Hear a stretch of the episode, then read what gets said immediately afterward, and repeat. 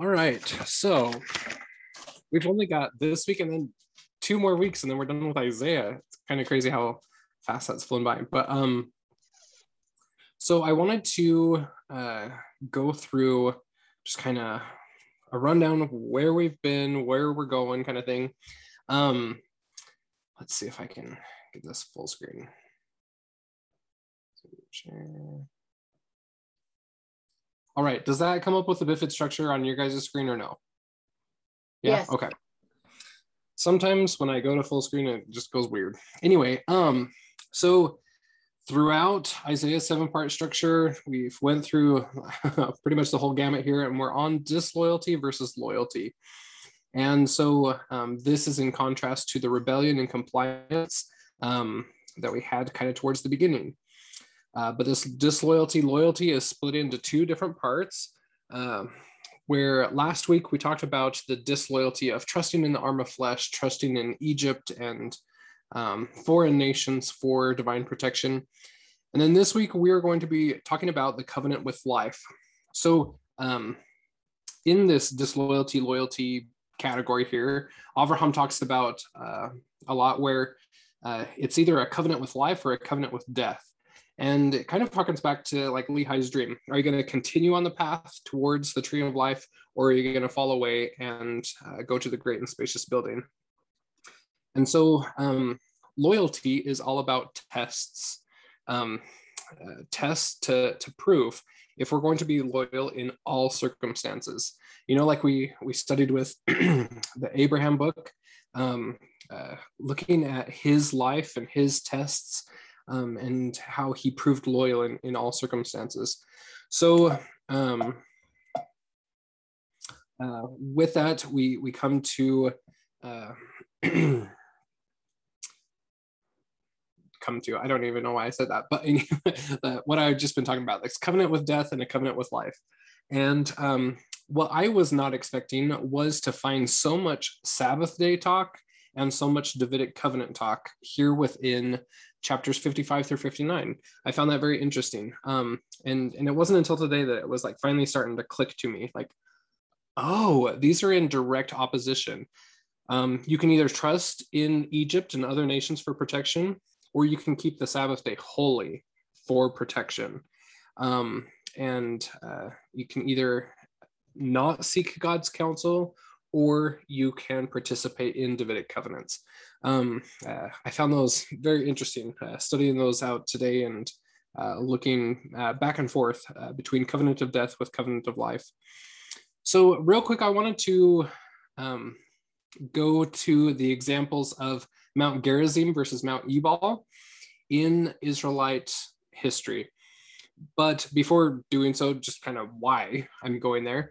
Um, Isaiah is going to talk a lot about Sabbath day and how it keeps us safe in the latter days. Um, and a lot of that stems from the blessings and cursings nature of uh, laws or uh, covenants, ordinances. So here we have um, uh, a picture of Mount Gerizim and Mount Ebal but this is looking as if we are in the west looking towards the east toward or uh, just opposite sorry. We are in the east looking towards the west looking towards the mediterranean sea um, through that that valley of shechem there. So um, mount ebal is on the north and mount gerizim is on the south. South is always covenant symbolism. North is always kind of uh, lost wilderness um, wanderings motif there. And so when the Israelites, led by Moses out of Egypt, uh, they're going through their wanderings in, in uh, the, the wilderness for 40 years and everything. Um, the unfortunate incident where, where Moses uh, loses his opportunity to come into the, the promised land there. Um, but he receives this revelation that the Israelites are to go up on these mountains and um, uh, do a live uh, presentation of the blessings and cursings of the covenant, uh, so that they really get it. It's it's kind of like a uh, a temple motif. Uh, to, to act out the ordinance, uh, not just say it or, or repeat it, but to actually go and be participants in it and act it out up on mountaintops. So uh, it's actually Joshua that's able to uh, go and, and do this with them. Moses is, is not allowed to do that, but um, Moses is the one that receives the, the revelation there in Deuteronomy 27. So um, yeah, let's let's go to Deuteronomy 27 really quick. Let me pop that up on the screen.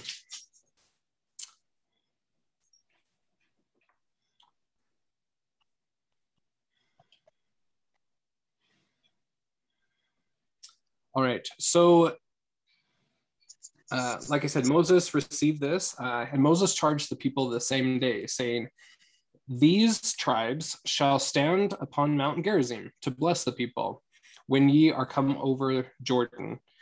Uh, it's going to be the tribes of Simeon, Levi, Judah, Issachar, Joseph, and Benjamin. And these shall stand upon Mount Ebal to curse. And that's going to be the tribes of Reuben, Gad, Asher, Zebulun, Dan, and Naphtali. And the Levites shall do the speaking, uh, since they are the, the priestly line uh, that's uh, going to be officiating. Uh, the Levites shall speak and say unto all the men Israel with a loud voice, cursed be the man that doeth this and cursed be he that doeth this etc and so um, they they go through this whole process of from mount gerizim they're shouting the blessings of the covenant and from mount ebal they're shouting the cursings of the covenant.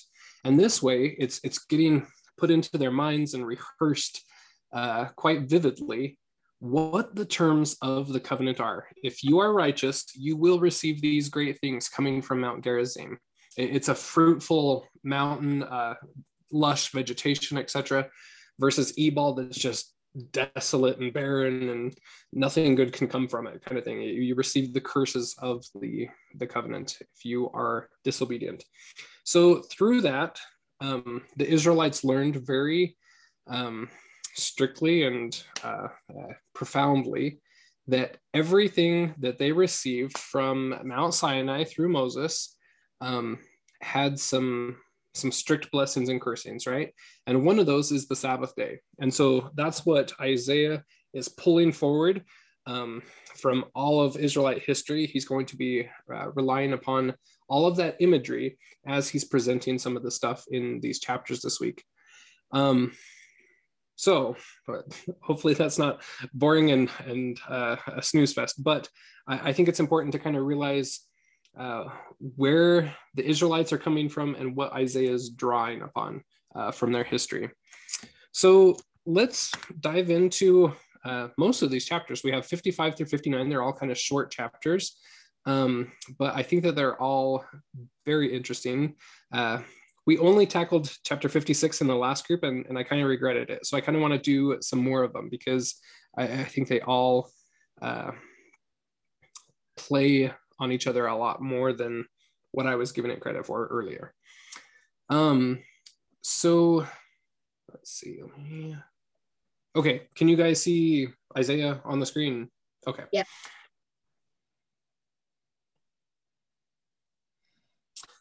Let's see, how many verses is this? So let's just like read a whole chapter per person kind of thing. Um, so let's start off with with Nancy, then we'll go my mom, then Leslie. Um, so yeah, let's. Uh, if Nancy, you'll read uh, all of chapter fifty-five here. Okay. Attention, all who thirst, come for water. You who have no money, come and buy food that you may eat. Come, buy wine and milk with no money and at no cost. Why do you spend money on what is not bread, your labor on what does not satisfy?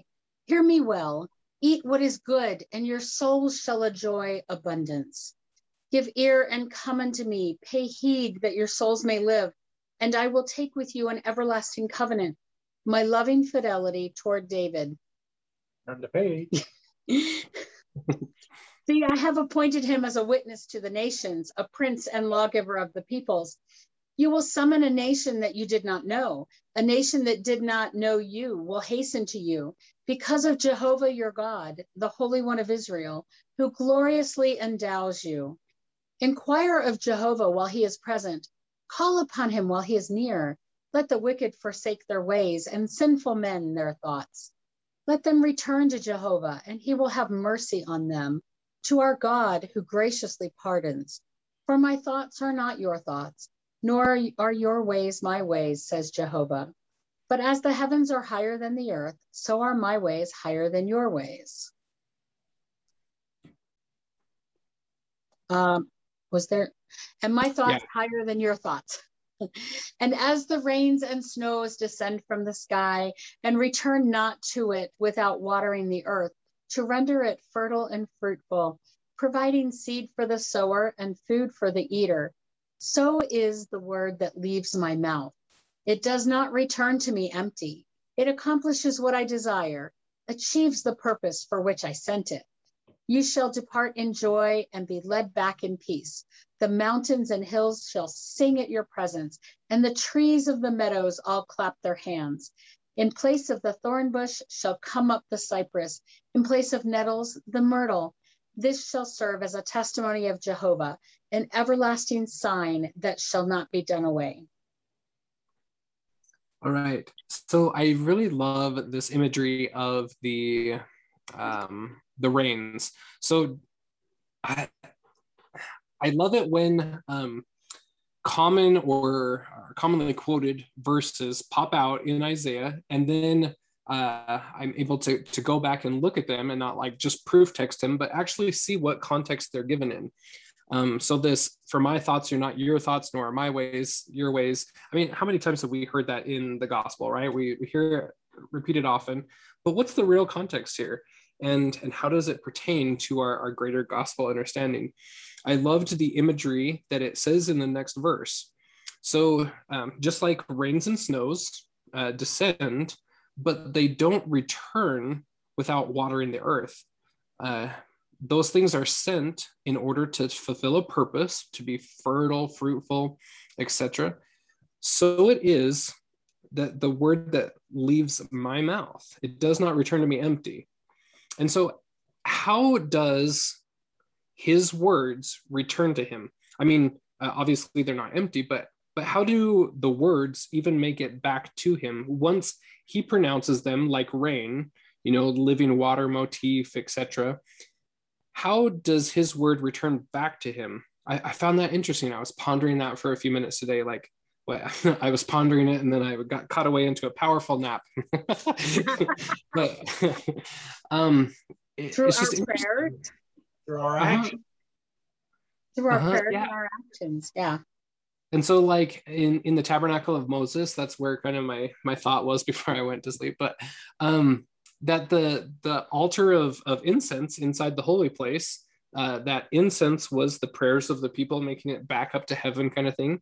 And i thought oh man that that's so interesting that um this this rain motif that he's talking about here in isaiah i've never heard that being compared or anything like that.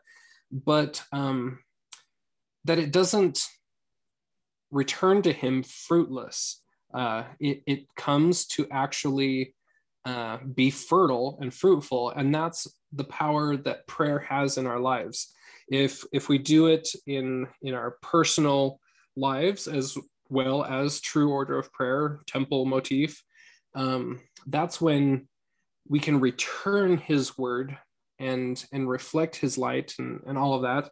Um, anyway i found that very interesting in the context of my thoughts are not your thoughts nor are my ways your ways because I'm higher than you. I, I, I know a little bit more.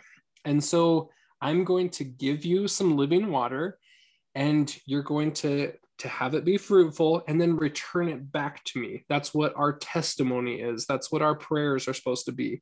And anyway, it just gave me so much more appreciation for that original verse that I've always proof texted. Uh, I, I, found that very interesting.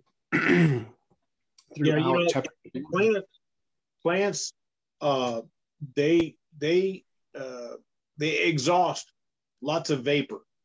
You know, we, hmm. we just we don't recognize that, but you know, in your in your refrigerator, you have a, a vegetable drawer that's vented, and you can open and close the vented venting on that depending on what kind of a fruit or a vegetable goes in it because even uh, even warehouses and, and places that are assigned to fresh produce, one of their biggest drawbacks is not only do they have to keep it cool, but they have to deal with the excessive moisture that comes off of fresh fruits. And then and that's a whole nother thing when it, when you're dealing with refrigeration. But the whole idea is the the rain goes into the earth and then it's sucked up by the plants and then it, it is used by the plant to create the fruit and then it expresses the air uh, water into the air and that returns back to the sky. So in the in the process of that water returning to the lord it produces fruit. Now us in the same aspect he gives us the living water. We take it we bring it into ourselves and we use it to produce either good or bad fruit. And then that goodness that living if it's good fruit then not only does our energy and our essence go back to the Father, but it also provides nourishment and sustenance for those people who are around us. And that's that's what I took on that particular aspect. Mm-hmm. Yeah, for sure. So it's it's those prayers and the actions, right? That there's the fruit and then the that water that eventually returns. I, I love that. I, I hadn't uh, taken that and put the fruit in there as well. Uh, I, I think that's that's huge. Um, anything else from that uh, chapter that that really stood out to you? Um, trying to think if there's anything else that.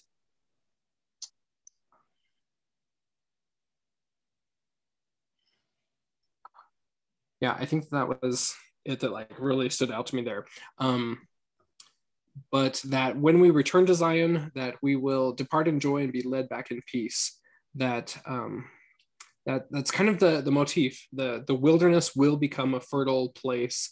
Um, everything that uh, we've known to be thorns and nettles and uh, uh, uh their kind of their fallen nature will will uh, return back much more than than they are. Um, All right, so 56. This is uh, a major one on the, the Sabbath day. So um, as we read this, uh, try to, there's going to be lots of things to keep in mind, but um, the, the covenant with life, what the Sabbath day has to do with the covenant of life. Lehi's dream, um, the Davidic covenant is going to be uh, popped up here anytime it's mentioning the covenant. Um, anyway, there's a lot to think about, but anyway, uh, we'll just dive into it and, and, and get there. Um, Mother, would you read this chapter for us? Thus says Jehovah Observe justice and perform righteousness, for my salvation will soon come when my righteousness is revealed. Blessed is the man who does so, the person who holds fast to them, who keeps the Sabbath without profaning it, who stays his hand from doing any evil. Let not the foreigner who adheres to Jehovah say, Jehovah will surely exclude me from his people. And let not the eunuch say, I am but a barren tree. But thus say, says Jehovah, as for the eunuchs who keep my Sabbath and choose to do what I will, holding fast to my covenant,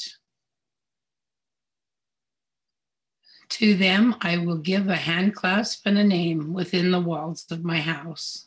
That is better than sons and daughters. I will endow them with an everlasting name that shall not be cut off.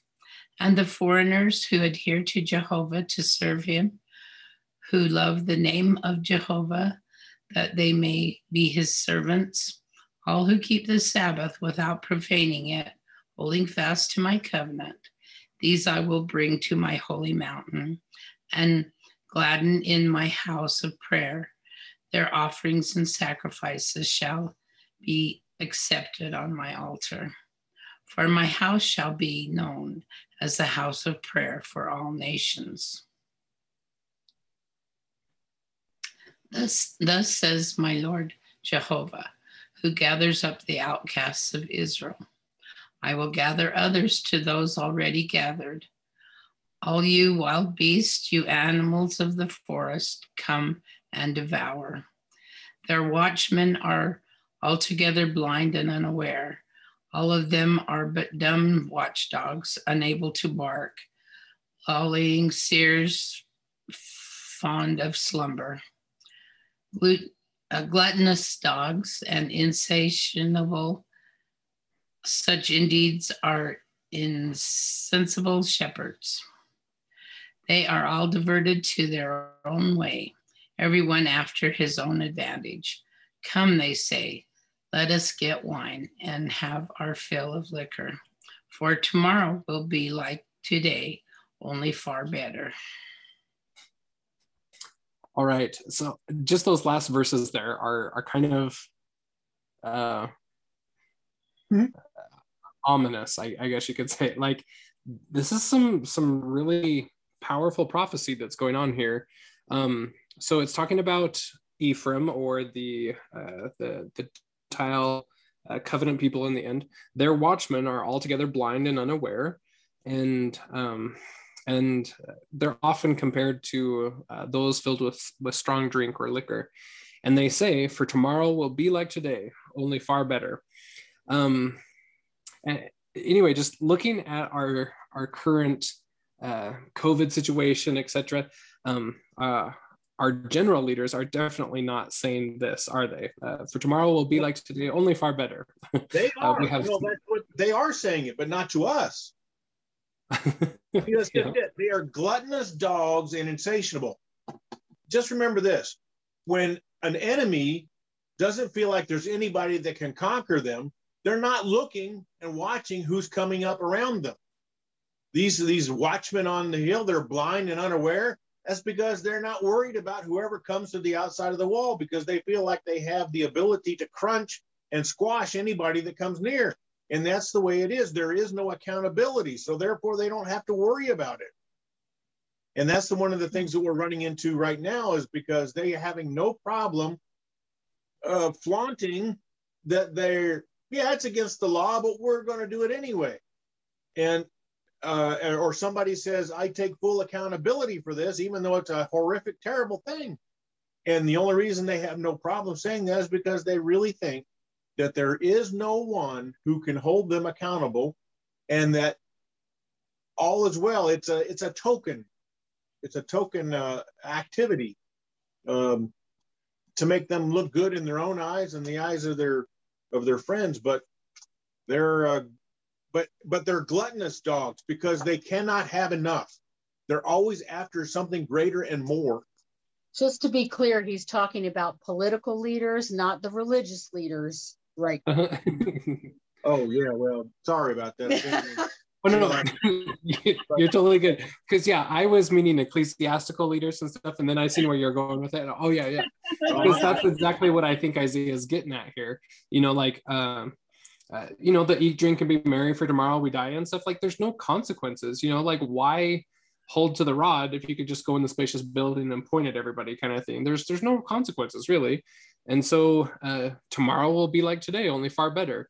Uh, all of their initiatives and, and, plans for agendas, whatever you want to call it, like that, that it's totally their their philosophy, right? I mean, uh, they think own they can, nothing and be happy. Yeah, exactly. Uh, we're just gonna lead it right into the ground. It, it's the craziest time. Aren't we living in some uh, crazy years that have been prophesied about? Like, man, we're we're getting this uh, firsthand, uh, interesting perspective on on scripture. Um, but yes, and then um, like our, our last conference, ecclesiastic wise, uh, switching gears there, where um, I think there was two or three, right, that said it it'll get worse before it gets better. You know, it might mm-hmm. it might be a lot worse, but um, as we are, uh, it's uh, this section is all about disloyalty versus loyalty. There's going to be coming tests, and you know we've heard uh, Heber C. Kimball's quote a lot. You know, a test, a test, a test is coming. Uh, there's going to be multiple tests and what are they to do? What, what's the purpose of the tests? They're all about loyalty. Are you going to stay true to your testimony, true to God, true to what you know, or are you going to falter and uh, get sucked away in the midst of darkness and um, over to the to the great and spacious. Um, uh, very interesting there.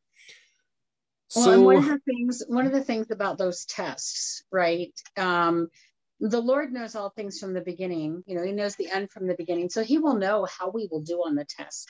So the purpose of the test is not for the Lord to find out how we're going to do; it's for us to find out. It's so that we will know that we are true, that we have been put to the test and we've passed. Because otherwise, we may feel like we're not worthy. We haven't earned it. We haven't. Um, how do you know that I would have stuck by you? Kind of thing, mm-hmm. right? Because yeah. those who are truly humble will go, Lord, is it I? right? And so that test helps us to know that we would pass and we would be okay. So then we don't doubt ourselves and we don't think that he has unfairly judged us righteous, if that makes any sense. Mm-hmm. Yeah, I think that kind of goes back to like lectures on faith, like the true reason or uh, what I forget, paraphrasing it, but the true purpose of faith is to to know of a surety that we are um, living God's laws uh, and not just acting on some belief, but but actual knowledge that that the course of life that we're living is according to His will. Getting assurances of that only comes through those tests uh, of loyalty, kind of thing.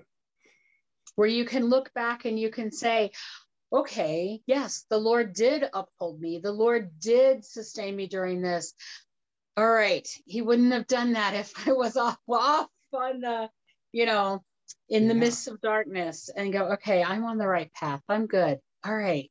I can take that next step. Mm-hmm. Yeah, exactly. Um, and so um, I have a yeah. question. Um, back to the uh, watchmen. So when Isaiah refers to them, does that mean we talked about two types of watchmen. Does he, does he, I don't, I don't know. What does he mean by watchman? Is it both? You know? Uh, yeah, I, a lot of times Avraham's commentary is talking about ecclesiastical watchmen, uh, prophets who are supposed to be prophesying, but they're not, uh, kind of a thing. But um, uh, but in like this instance right here, um, these seem very counterintuitive to like what we're experiencing as our ecclesiastical leaders. Like our watch dogs uh, are, are very much uh, uh, able to bark and, and to warn and um, uh, helping us navigate these last days versus you know like our, our political leaders are, are very much uh, following this kind of a pattern. So i, I think that that poses a, a very great question you know what is isaiah really getting at here? And um, here's my rough idea take on um, some of this. So like throughout the 1900s right that taking that whole century as, as a chunk the our church kind of slipped into a little bit of a, a, a sleepy state of uh, warning the people. Uh, there was many prophets that were called to uh, kind of wake us up, like Benson and, and Kimball, like, hey guys, beware of pride, or hey, take the Book of Mormon seriously. Like this is stuff for our day. And um, I've I've talked about it with uh, well, a lot of my family and and, and different people, but um, you know, we didn't have the emphasis on some important scriptures or uh, Sabbath day observance or, or things like they didn't really teach in primary some of those key principles early on. And so I, I think that some of this can apply ecclesiastically to, to moments in the restoration, but I definitely don't see it in, in today's church to, to the full extent that, that Isaiah is prophesying here.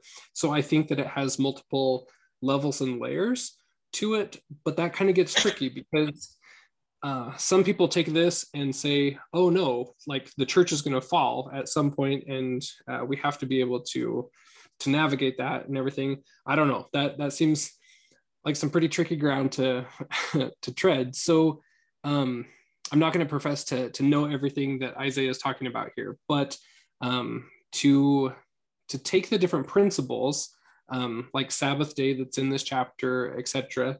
And uh, as long as we are connected with heaven, being able to hear Him and receive our own answers to what this is talking about, I think is going to be crucial for our day because Isaiah is getting unlocked right now by by multiple scholars and and things to the literary patterns. And um, anyway, I, I, that's a great question. It's the same one that I have, and and that's what I'm really going through Isaiah, reading and um, learning what is these. Uh, what is to be understood from the the watchdogs that are unable to bark or the the prophets that are drunk with wine kind of a thing um, I, I think what what scott was saying hits it directly on the head with our political leaders we can definitely see uh, the uh, connections there because uh, they're they're living this to the letter right they are in a covenant with death 100% mm-hmm. So in Abraham's commentary on this, he mm-hmm. says instead of portraying these watchmen as ones who feed and protect the flock, the imagery of shepherds as dogs characterizes them as predators and unclean animals. Instead of warning of trouble as Jehovah's day of judgment approaches, they resemble wanton herdsmen who scatter the sheep and feed themselves off the fattest. Instead of serving as proxy saviors to Jehovah's people under the terms of the Davidic covenant. They look out for themselves. So the Davidic covenant had who being there? It was the king, right? Had the king taking responsibility for their people. So instead of serving as the proxy saviors, as the king or the leaders of the people, they're looking out for themselves. And that may give us a clue as we read this that that really is our our country's leaders, right? Mm-hmm we have watchmen for um, you know because this is talking about all of all of Ephraim, right? That yeah, would be all the Gentiles. Right? So this would be the all the Gentiles. That could be the whole country and the world. If you look at the whole world, right? Not yeah. just the church, who are the people of of Israel. Right? So I like that a lot these these watchmen who are supposed to be taking care of the people in the countries they're in are instead um, they're spending money left and right. They're enriching themselves. You know they come into office barely being able to get elected and fairly poor and they leave and they're millionaires. How does this happen? What is going on? They're scattering the sheep and feeding themselves off the fattest. That's what they're doing. You know, and they're not serving under the terms of the Davidic covenant. They're just out for themselves. Like Congress makes laws that don't apply to them, but apply to all the rest of us. You know, and I, I think when we look at it in this way, that that really is that's who that's who we need to be on lookout for is those watchmen and they are truly living up to this warning. But I think too many people, if they don't have the perspective, if they don't approach this um, through the spirit the right way, they will assume that the watchmen are the brethren and that mm-hmm. this is what the brethren are going to do. Okay. And this isn't what the brethren have been doing, but there are all sorts of people who justify leaving the church because the brethren have fallen. Just look at Isaiah. Yeah yeah we see that a lot I, I see isaiah getting proof texted so much right now saying mm-hmm. no our brethren right now are apostate and they're leaving because oh mm-hmm. well isaiah said it and so it, this is it. This is the the moment to jump ship. And i'm like no guys. Slow down. I think that watchmen also being blind or a lot of our leadership ecclesiastically who think they understand Isaiah and the scriptures and the gospel enough.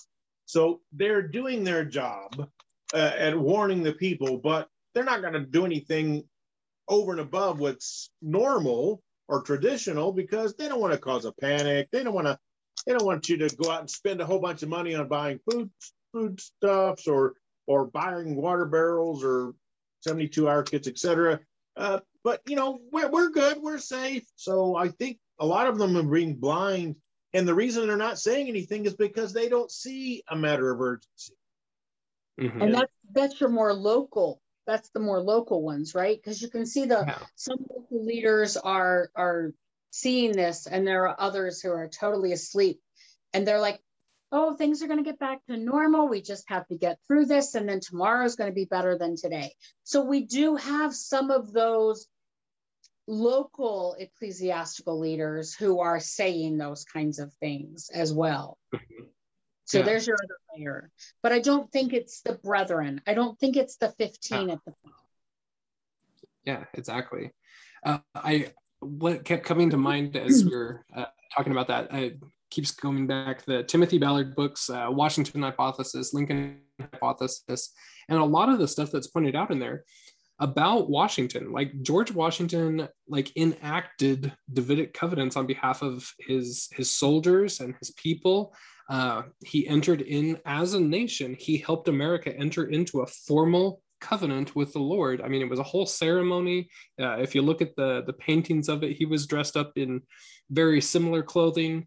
Like there's so much to our forefathers, Abraham Lincoln, many of our watch dogs, watchtower people, shepherds, uh, politically, uh, have gotten it. They they understand the covenant with God, but then there's so many that that haven't. You know, especially recently. I mean, we just have secret combinations and packs that are rampant, and so I, I I've really loved this discussion and like, oh, gotcha. Like how some people are, are just applying it me included, like I was doing that, uh, applying it to just the church, just the covenant people.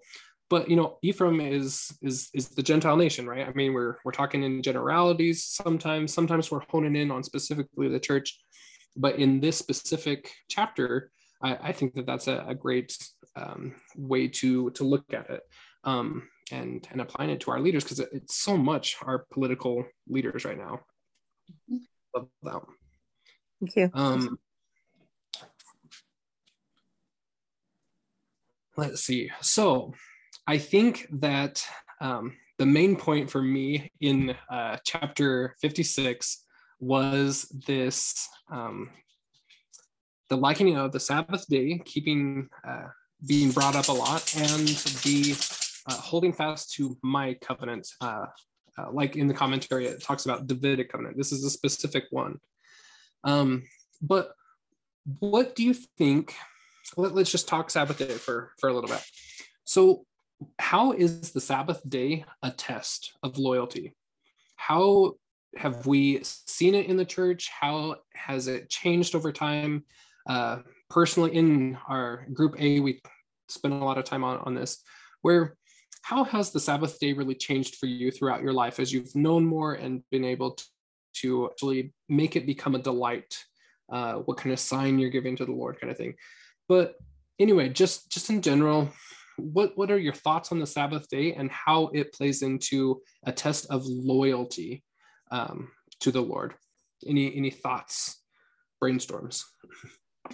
I, um, I'm a convert of several years now, um, and that was all new to me, and I tried my best and it was a checklisty sort of thing. But as, um, you know, as I matured in the gospel, I, um, I discovered it was, it's, it's a,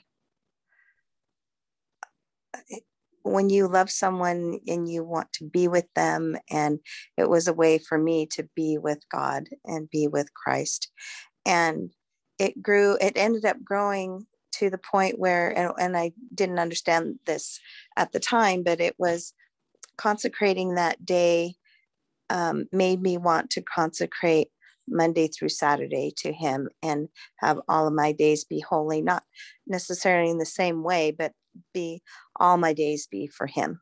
And that's made all the difference in my life for me. Yeah, thank you. Yeah, when when I was little, it's all about like, oh, it's so restrictive, like all these things that I can't do on Sunday. Uh, you know, I I've always grown up loving the Lord kind of thing, but like I never understood why why have it's supposed to be the special day and yet it's so restrictive kind of thing and and evolving through that process throughout my life especially on the mission you know just getting a, a whole 180 on on what that looks like outside of my little bubble and um, being able to actually have it be a delight.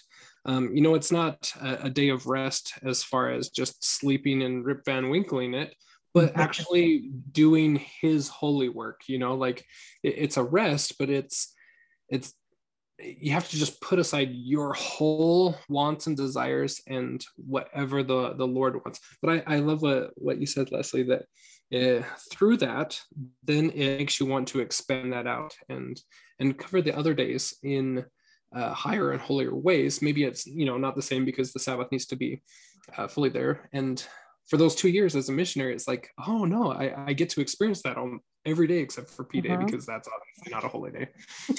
but um, being able to to just be in His holy work twenty four seven. I, I like that principle, especially as we're moving towards the second coming, how that's more and more crucial as we um, seek uh, ways to, to live the consecration fully in our lives. I love that. When we when we truly love the lord we really do want to learn more about him. And like she said we want to be with him. We want to spend that time. We want to be connected. And there are a lot of things that can break that connection be it watching movies or sports or you know things that that take us away from thinking about the Lord can break that connection. And a lot of times that happens, you know, we go to work during the week and things and and and that connection is harder to, to maintain Monday through Saturday, right? It's not impossible, but it's harder. But on Sundays, we take and we set aside all those things that might interfere, that might cause inter- interference in our transmission you know? And um and and do what we can to do that. Now i will be the first to tell you when the kids were little we would come home and it was like okay it's quiet time for a couple hours. Everybody can take a nap. Mom's tired right and and um you know i wouldn't let kids go to birthday parties or do whatever you know because it's the sabbath we have to you know we can't do this or do that I totally missed it for years and years and years. But um, we get together as a family on the Sabbath and build those relationships and build those connections. Um, when when we have a fast day like today, if we are truly fasting and it's strengthening that connection between us and heaven, then that even makes it stronger. Um, of course, if all we're doing is starving ourselves for a couple of meals, that doesn't help, you know. but it's all about our intent, right? Our, our intent and our thought process and why why do we why do we want to keep it holy well because we want to be closer to the lord we want to be closer to christ um, and so we seek out activities that will bring us closer to Him, and that keeps the Sabbath day holy. Now, sometimes those activities are serving somebody else, and they might actually involve work. Mm-hmm. You know, right? that's um, a spiritual focus. But it's a spiritual focus. Yeah. Why is it that you're doing that? I mean, even the Lord, when He created the earth and everything else, everything He was doing up until the seventh day was all a temporal focus on creation, etc. But then even the Father and the Son realized that on the seventh day, they need to have a turn, a change of focus. So they're not working on the temporal ideas, but but polishing up the, the spiritual one. And spiritual activities can mean work if we're pulling our neighbor's ox out of the mire or helping him get it out. But the whole idea is that in that particular focus, we do draw closer to him and and we also uh, learn that there has to be a specific balance in that. Now there are many people who can who come across on the seventh day and they do take a nap and they never move their focus to a spiritual in, in increment. So therefore, it's like fasting without having a purpose. You just end up hungry. So maybe you, you get a good nap, but you haven't been spiritually fortified. So it takes practice to be able to do that. And once you understand the purpose behind that, then that's when the Sabbath day really becomes a delight. And mm-hmm. And and, and like missionaries, they spent uh, six and a half days a week uh, in in the spiritual focus. So when that P day did come around, you were you were rushing to try to get all your temporal things done. And and so anyway, I, I think it has a lot to do with our ability to follow the directions and to understand what the Father and the Son have for us, and that there is an eternal, not just a, a, a mortal, but an eternal purpose here that we are getting uh, used to. This is the dry run before the big event. Mm-hmm. Yeah, exactly. Um, it's interesting that um, this test I think a, a, huge part of the test is, is COVID and, and, everything that it did to uh, to disrupt our our Sabbath uh, rigmarole that uh, we kind of got used to, kind of thing. Um, but how we were prepared for that test way in advance. So back in 2015, um, with President Nelson's uh, talk, "The Sabbath of Delight," with the Sabbath Day Initiative that the, the, whole brethren did. They all gave talks on it and uh, pushed that out to all the ward councils. You know that sometimes didn't get to the end of the row, but um, they they really focused on that Sabbath observance there. And then um, when President Nelson actually becomes uh, the prophet of, of, the church and, um, and and goes through all of the the different changes to prepare us for for home based study, etc and then the test comes, and they kind of gave some checkpoints in uh, preceding conferences, but they're like, okay, did this make you stronger? Did it uh, like see where you're at? Uh, you know, here, here's a pop quiz. Uh, did the test go well? There's still time to, you know, take the quiz again and uh, prove your loyalty. But uh, are we going to falter and uh, just half-heartedly try to go to church and if we don't make it we can still catch zoom or or, or you know like where is your focus are you going to still make it a delight and uh, have it spiritually um, motivated and focused out of love and, respect for for god kind of going back to the, the previous chapter of isaiah are you going to let it be the day that that your living waters can can be sent back up to him um, and and be that fruitful uh, day of uh, returning and reporting kind of principle. Uh, we the Lord loves us, and He's not just going to give us tests that are out of nowhere and and everything, but He has prepared us so uh, thoroughly and and thoughtfully for the the test of the Sabbath day. I don't think we're done because I think that there's a lot more that's going to to hinder our Sabbath observance. But um, like it's it's talking about here, there's disloyalty and loyalty. One way to interact with it is we can make a covenant with death, or we can make a covenant with life. And uh, if we make that covenant of life, we have the motif from Israelite history of the covenant blessings being sent up from, from Mount Gerizim or we can have the covenant curses being sent up from Mount Ebal. And so it, it it's all a matter of choice at, at this point. Are which do you choose? Is it Joshua? This says that choose ye yeah. this day whom you will serve. Yeah. Mm-hmm. But as for me and my house, we're, we're going to keep the Sabbath day. We're going to keep it holy, and and we're going to be firm in in that test of, of loyalty. Uh, I think that that's so crucial to, to what Isaiah is is helping us to prepare for that um, you know, there's there's multiple tests, but uh, this one in, in chapter 56 is the the test of the Sabbath day.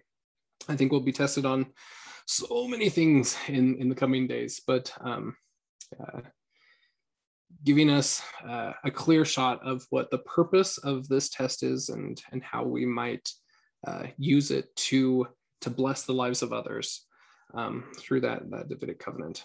Anyway, I I go on my little rants and, and speeches. Sorry, but um, any other thoughts, comments, and, and things from this chapter or generalized, uh, whatever, uh, before we end for the night? We got farther than the other class did. Yeah, yeah, we got two chapters. it's crazy. I never know what to prepare and plan. Like after group A, like in between group A and group B, I always uh, FaceTime my mom and I'm like, okay, what can we do better? What's different and stuff. So uh anyway, but it didn't go like I thought, even still. It, it's always different. I, I never know what you, the you know, Lord if you really think about it, the Lord never gives us pop quizzes. I mean, like you were mm-hmm. saying right there with with President or Elder Nelson at the time, he gives us more than five years head start on noticing things. You know, he says it's kind of like having a teacher that stands up in front of the classroom and says, looks you straight in the eye, and says, "Now this is something important that you should know, and it may show up on a test sometime." yeah, you're gonna need you to know? know this. He's given us the answers to the test so we can pass. But mm-hmm. if we don't pay attention, um, and we don't do what's been asked, then we may not do as well on the test. Mm-hmm. Right? Um, I I see that um, you know, yes, we had a test when it came to the Sabbath day, right? I think we had a test even before COVID about that. And then mm-hmm. the Lord gave um, the Lord gave us instructions of, hey, you need to teach your kids at home, right? Come follow me. We had that for a couple of years. And how many people really did it? How many people? I taught primary, and I can tell you, these yeah, kids you can see exactly who did class, and they hadn't. They had no idea.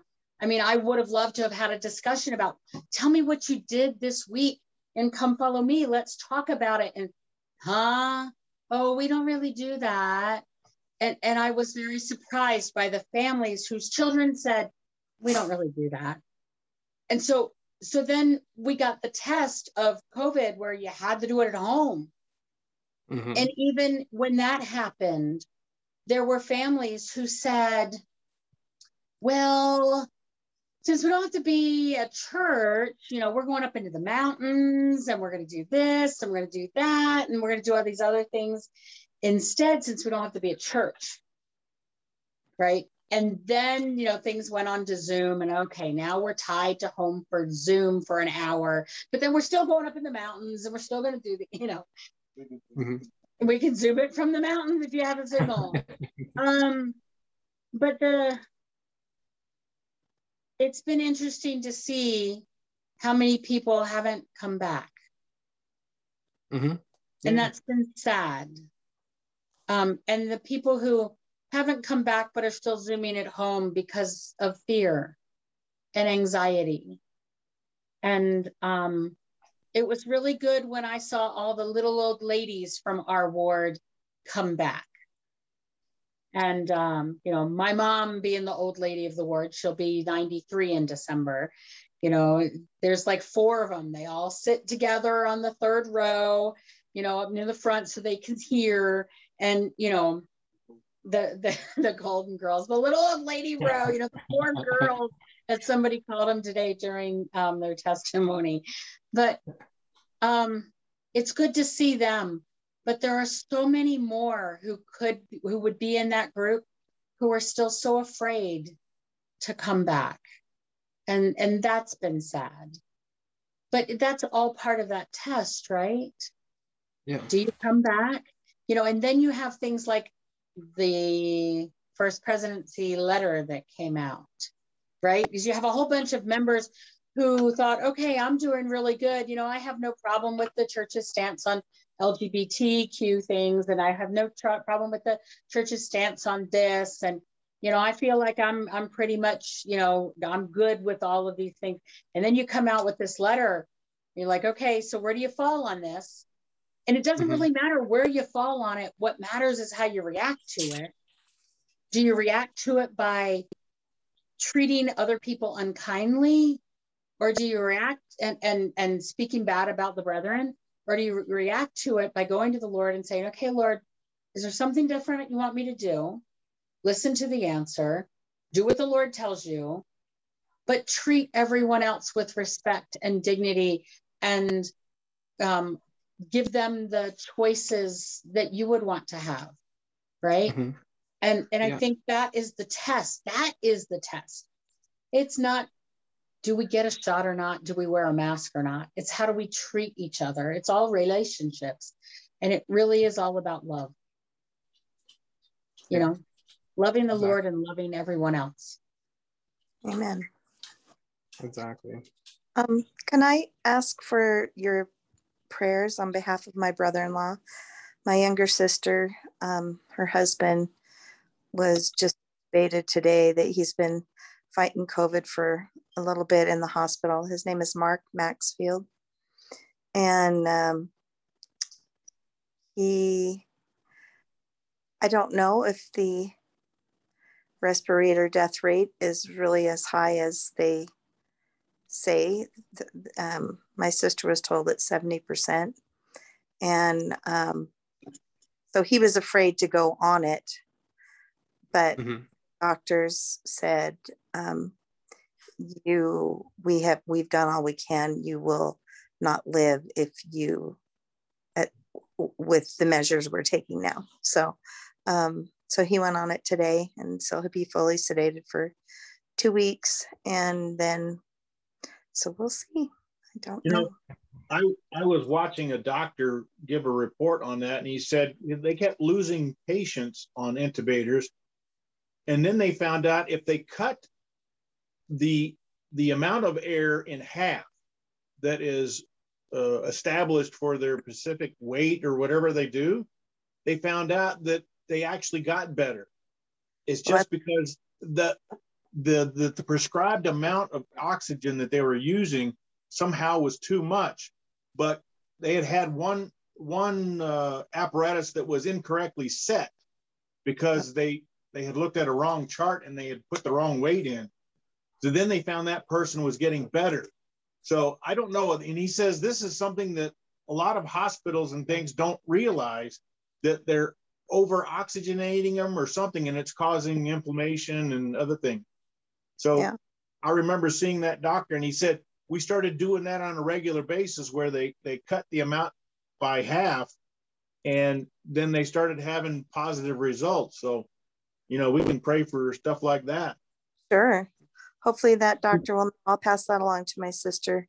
She just had um, major back surgery. So uh, about a week ago.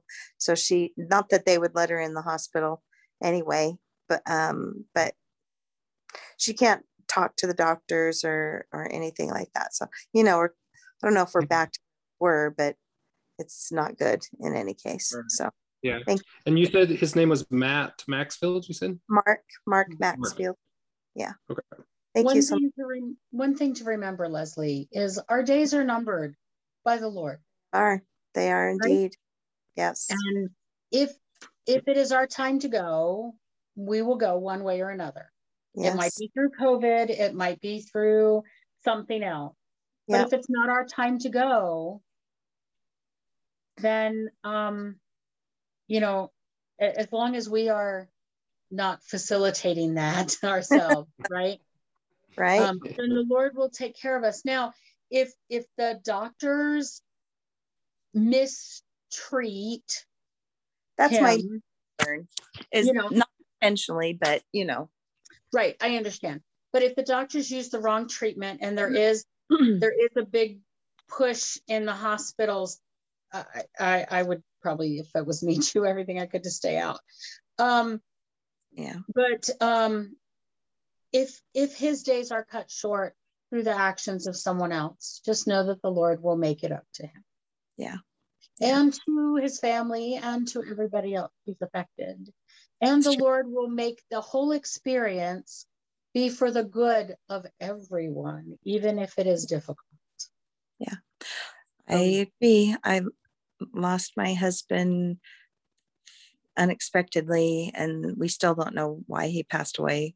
But four years really? ago, it's been a, uh, you get to sit back and kind of watch because of the the numbness, but it, not anymore. But it's mm-hmm. just to watch the Lord working is it's astonishing. So I uh it's just a you needed your husband's talents on that side of the veil. What? he needed your husband's talents on that he side of the veil. He he did very much. It's funny, my my husband has had a lot of contact with me for the first four years. It's been four years and a few months. And um, he said, Anyone you love, I have all the time in the world for. And so he's been ministering to a lot of people that I know, including our um, bishop who has been in only for a year. And he said, I cannot tell you how many times your your husband is a ministering angel for me and is doing is helping me in ways I I cannot do for myself. So we just don't know what is on the other side. And um, we, we actually were just talking about this today. You know, if someone if someone gets sick and dies, right? Mm-hmm. Um, the Lord will take that situation and He will use it to bring somebody else to Christ, right? Mm-hmm. Sometimes it's just somebody getting sick, sometimes it's just an illness, right? Um, but the Lord will take it and and use it in many ways to help wake up people or or or something along those lines to encourage people to return to him. Sure. And those people who who go through debilitating debilitating illnesses or um, difficulties or who are forever um, handicapped because of something that happened to them that then can influence those people or those people who die and then influence those people other people to change they truly are then saviors on mount zion because mm-hmm. they have sacrificed their health their abilities maybe even their life that then in turn brings someone else to the lord sure. and you know it's hard for those people who are left behind but um, president nelson had it right when he was talking about his um, granddaughter-in-law when he said myopic because the lord is not really com- he's not that concerned with our physical bodies because they're all going to die anyway he's concerned about our eternal soul sure. and and and where we're going to end up eternally and if we have to go through something tough physically so that we will end up in the right place eternally it's going to happen. We're it's you know he's going to let that happen. Mm-hmm. Um, and so you know, and if we have to go through that, so somebody else can end up in the right place eternally, right? Mm-hmm. Yep. Because that's what he wants. I agree. Um, my husband was for the first 20 year 20 years of our marriage a uh, highly addicted to sex and he had it took a long time for him to um, even after he got help and everything it was still like five more years. So like the last 15 years of our marriage was really good but that is what my bishop said. He said he is helping me with all of these and other issues also but all of these issues related to these difficulties that not just young men are having. It's it's all across the board now. And I thought, who uh, I, never would have imagined that this would be part of his post postmortal calling to do things such as this that he's got so much um, experience with and perspective. testimony. And yep. So I was like, well, look at you go. So it's uh it's it's kind of fun. And so I would never wish him back because I know he's doing more good now than he actually could have done while he was alive for.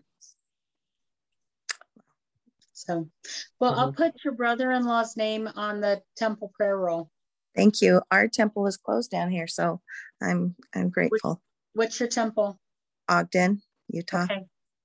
Okay so, we're at mount timpanogos. Okay. Thank okay. you. Thank you. Thank you. For sure all right. Well, it's been fun. We only have two more weeks left. Uh, we'll be heading into disinheritance and inheritance for the last two weeks. Um, uh, just scheduling issues, conflicts with with Avraham, but eventually we will have a, a, a Zoom with him. Um, and then after conference, we'll be headed into Triumph of Zion. Uh, so if you don't have your books, get those ordered and audio, whatever. But anyway, looking forward to that one uh, unfortunately, we probably won't have an author chat with with that, but uh, we'll try. We'll still try. My husband might be able to arrange that. You never know. Yeah, yeah. Can you talk to him and be like, "Hey." funny. So Leslie, our temple is closed until September 6th for their maintenance down. So when I put it in, it says it will send it'll send it to an, another nearby temple. So yeah. just name it there. Okay, thank you. you. you. should be able to do the same thing through your app. Okay, mm-hmm. I didn't realize that that they would do that. That's fantastic. Yeah. So if your mm-hmm. temple's closed, it'll send it to just a nearby temple, and that way it's not just sitting there for however long. Sure. Our temple actually opens back up on Tuesday, but um, so I don't know if it'll go to Timp or if it'll go somewhere else. But yeah, Thank you. Thank you. Yeah, our temple's just going to be closing down. There, this is our last week to, to go before it closes down. And I'm like, oh, it might be the last week for, for a while. Who knows? But they're, they're going for a full two months, was it, Mom? I think full two months. I think rumor has it is that they're putting in a new endowment room because we only have one. And so doing mm-hmm. renovations to, to, do a new endowment room. We'll see.